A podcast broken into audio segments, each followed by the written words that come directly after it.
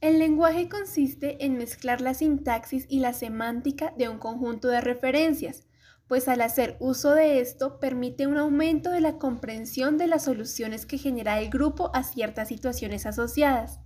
No obstante, desde nuestro punto de vista, el lenguaje se puede catalogar como propio y no propio, dependiendo de las representaciones de las cuales hace uso. Para profundizar, veamos lo siguiente.